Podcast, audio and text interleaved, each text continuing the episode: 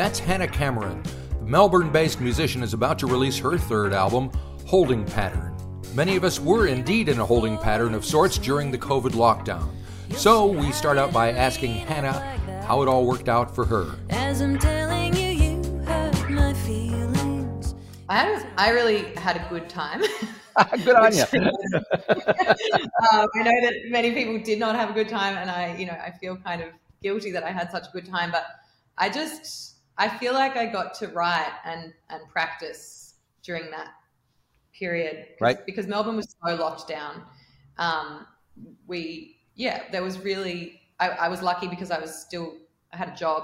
I was teaching online, but in the time the time that I wasn't teaching, I was really just writing and and practicing a lot of guitar. And um, yeah, that's basically the whole album came out of that period, and just about another album's worth as well. And Ah. Yeah, so I I just I really miss like having that time to just ex- explore and, and practice. Um, I haven't haven't had that um, this last year or so. I've I have missed that. Um, Cool. Yeah. Yeah. So tell me about your guitar playing and your practicing. Is I assume practicing at home is different than doing a lot of gigs and playing that way. Yeah. So, so uh, Yeah. I, you elaborate I there. think during that, yeah, I think during that time I was I was learning a lot of different songs. Yep. I would sort of that was my way I think of of drowning out the existential dread of of that time was just like I would pick I would pick a song. I sort of started writing a list of like every time that I heard a song that I wanted to learn, I would add it to the list and and I would wake up that morning and sort of look at the list and be like, okay, I guess today's going to be that song. Right. Um, and I and I did other sort of practice as well, slightly more, you know, like technical scales and stuff. But I think for me, I learn the most from, yeah, from learning songs and Right. getting inside other people's playing in that way. Cool, cool. Yeah. So you said backsliding was around the first song that you did, but the first song on the album is called "Take the Blame." Why is that Yes. uh, leading things off? Tell me how that uh, got to be where it is.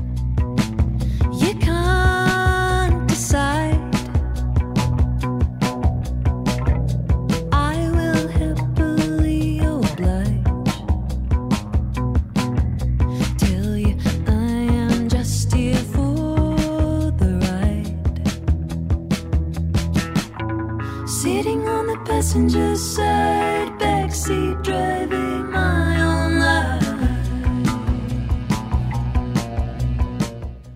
Um, I don't know. I find track orders are, are a tricky, tricky thing, but it sort of felt like, I don't know. It, it, it felt like for whatever reason, I, and I asked a few other people for their thoughts on track order and, and all of us landed, I think on, on backsliding. I mean, on take Take blame Blame, being, yep. being the first, the first to start it. I think it's sort of, uh, maybe feels appropriate in that it's a song about being really um, sort of feeling paralyzed by indecision and, and not wanting to make not wanting to make uh, tough decisions, which is sort of a central theme of the album. Um, and that song feels like maybe the song that sort of speaks to that uh, the, Gotcha. the most clear.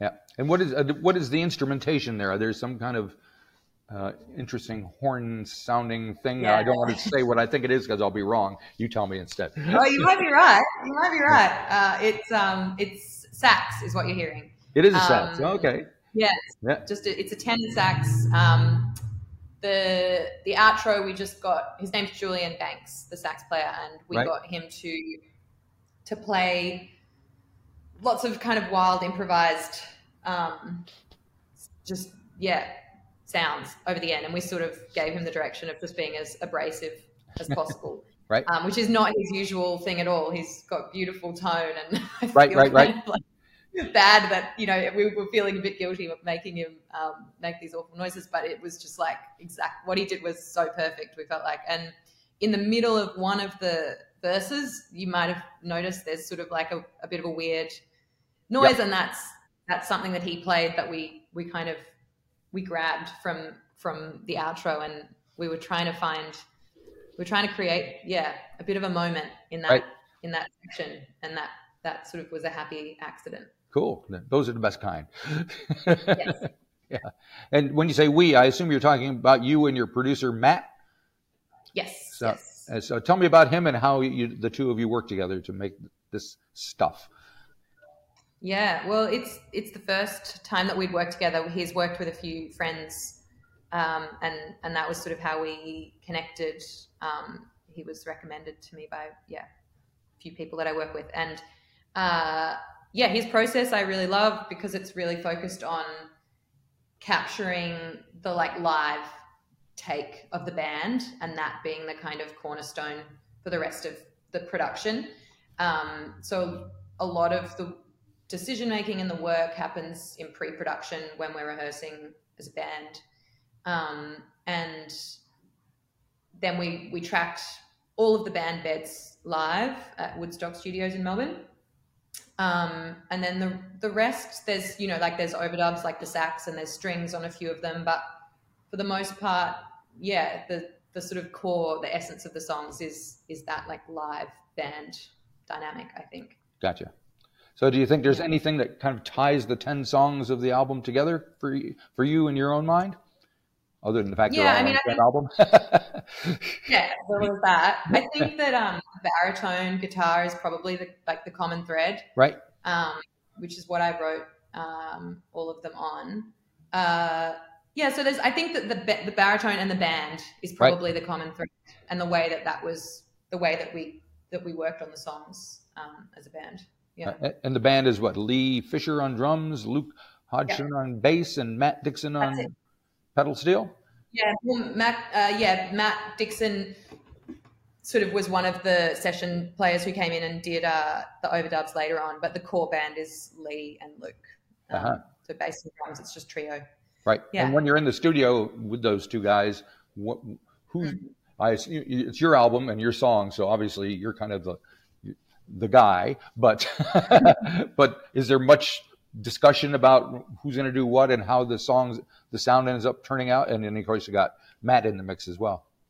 Hmm, yeah, so I think most of that happens in pre-production. Um, Matt Redlich, pr- the producer, you know, will sort of throw ideas at us, and particularly um, my my parts are pretty carved out already um, and set in stone, and so he sort of gives direction to Lee and Luke, but they're also, um, you know, really incredible. It feels like sometimes they're like total mind readers, and we'll just start playing the song. There are a few songs where you know, we probably started playing the song and, and what we played was basically what it ended up being because they have really great instincts, I think. Yeah.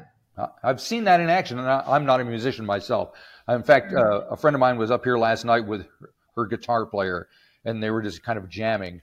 And the, Yeah. the musical communication, unspoken, was, uh, you know, Yeah. it's like, how do they do that? So it must be very satisfying to have that happen and find people that you can work with like that. Yeah. Yeah. It's incredible. It's a pretty incredible feeling. I feel, yeah, I feel really lucky. Uh-huh. And are you? Do you still? Are you doing things with the paper kites as well? Yeah. So um, I'm just about, well, in a month or so, I'm going on tour with them. Yeah. Tour their Roadhouse album that's just come out. Yep. I just Um, spoke so I- to um, what's his name from the band. Uh, oh, Sam. yes, that's it. Sam. yep. Yeah. Oh, did you? Oh, cool. Yep. Um, yeah, so I'm doing that US tour with them, uh, which is going to be uh, in October, November, and then we're doing another one in Feb, March next year. Right. Um, so yeah, that's going to be that's going to be really fun. Get getting the gang back together. Yeah, and did Yeah. you play on the record as well, or you just? Yep, yep. Yeah. So I'm on. I was on keys and and percussion and backing vocals. Yes. on that. Yeah. So what? So what happens when you go on tour? Do you take these guys, uh, Lee and Luke, with you, or, or what's? On my tour, I do like with the paper kite stuff. I'm Yep. I'm Yeah, you're just part of their band. right. Um, when I'm touring, yeah, I mean, ideally, it, it sort of depends on the, the room and the budget, but the dream is taking Lee and Luke with me. Sometimes I'll do solo if it's like a smaller show. Right. Um, we just did Big Sound together as a trio, which was really fun. Well, what happened there? Um, Was it good? uh, yeah, have you heard of Big Sound before? I just heard of it. That's all I know. Yeah.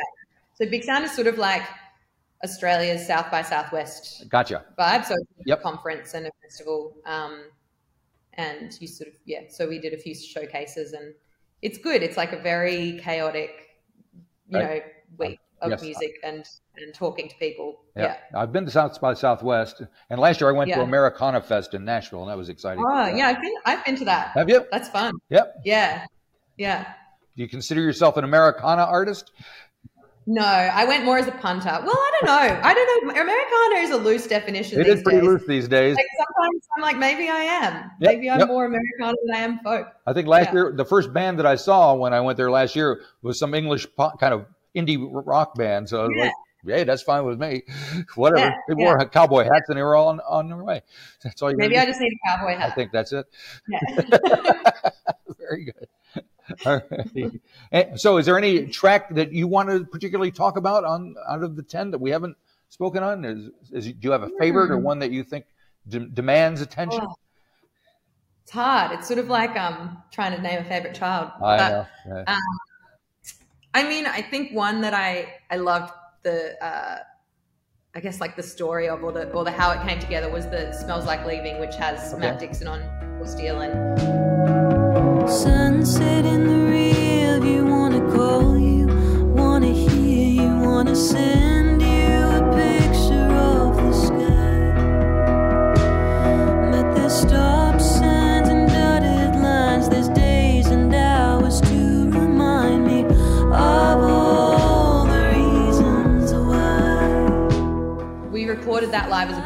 feeling really good but it was sort of like there was just something missing matt and i both matt redlich and i both felt like yeah there was just something needed and we weren't quite sure what it was and i had been recording around this time with the paper kites um, and matt dixon also plays uh, in sort of as a session player in that band Right. and he was playing guitar and pedal steel in that band. And yeah, I just sort of it just clicked. I was just like, oh my god, this song just needs Matt to play some pedal steel. Right. Um, and so we, when we finished with the Paper Kites recording, we and actually while we were there, we sort of had a little playthrough. We're all staying in the same house, Yep. um, which was very fun. And so I like went into Matt's room and took the song, and he really was like really into it in a beautiful way, and and played, you know, just improvised over it. And I was like, that's that's it. That's what it needs. And then we went uh, when it was all finished with the Paper Kites. We went back to Melbourne and went to Matt. There's so many Matts in this story, but I went know, to Matt Redlich's that's all right. studio. I'm with you. Um, went to Matt Redlich's studio, and before we went to the studio, I had sort of made this video, uh, which has ended up being the music video, which was sort of little vignettes from being on tour Yep. um, with Paper Kites uh, over the years, and and Matt Redlich really loved the video and felt like it suited the song, and and so he said, let's play the video as Matt Dixon records oh, I see. Yep. the pedal steel. Yep. So it was sort of like reverse engineering it. Um, and yeah, and it just, I feel like now when I watch the video and, and hear the pedal steel, there is something really magical Ah. about it. Yep. Um, it's sort of, yeah, it, it, it rises in all the right moments. And yeah, it was just an interesting process uh, of, of making music that, Yeah, because usually the the video is inspired by the music. This is kind of Yeah. back and forth. and yeah, yeah, a bit of a pretty cool. conversation. Yeah, nice. All right. Yeah. Yeah, excellent. Well, that's cool. All righty. Well, uh, good luck with the uh, the release day of the 22nd. Uh, Thank you. all goes well. And uh, you- are you going to plan on coming over to New Zealand anytime soon to play? I would love to. Um, I, I don't know if anyone in New Zealand knows who I am yet, but maybe once they've um, We're working on it. this or read this. then they will. so if you could expand my New Zealand following, then that would be great. It's the least I could do. all righty. Very good. Well, thank you very much. Have a have a thank great you. day, and uh, look forward to the record doing everything. Hopefully, you want it to. Thanks so much. Nice to meet you, Marty. You too. Bye. Bye bye.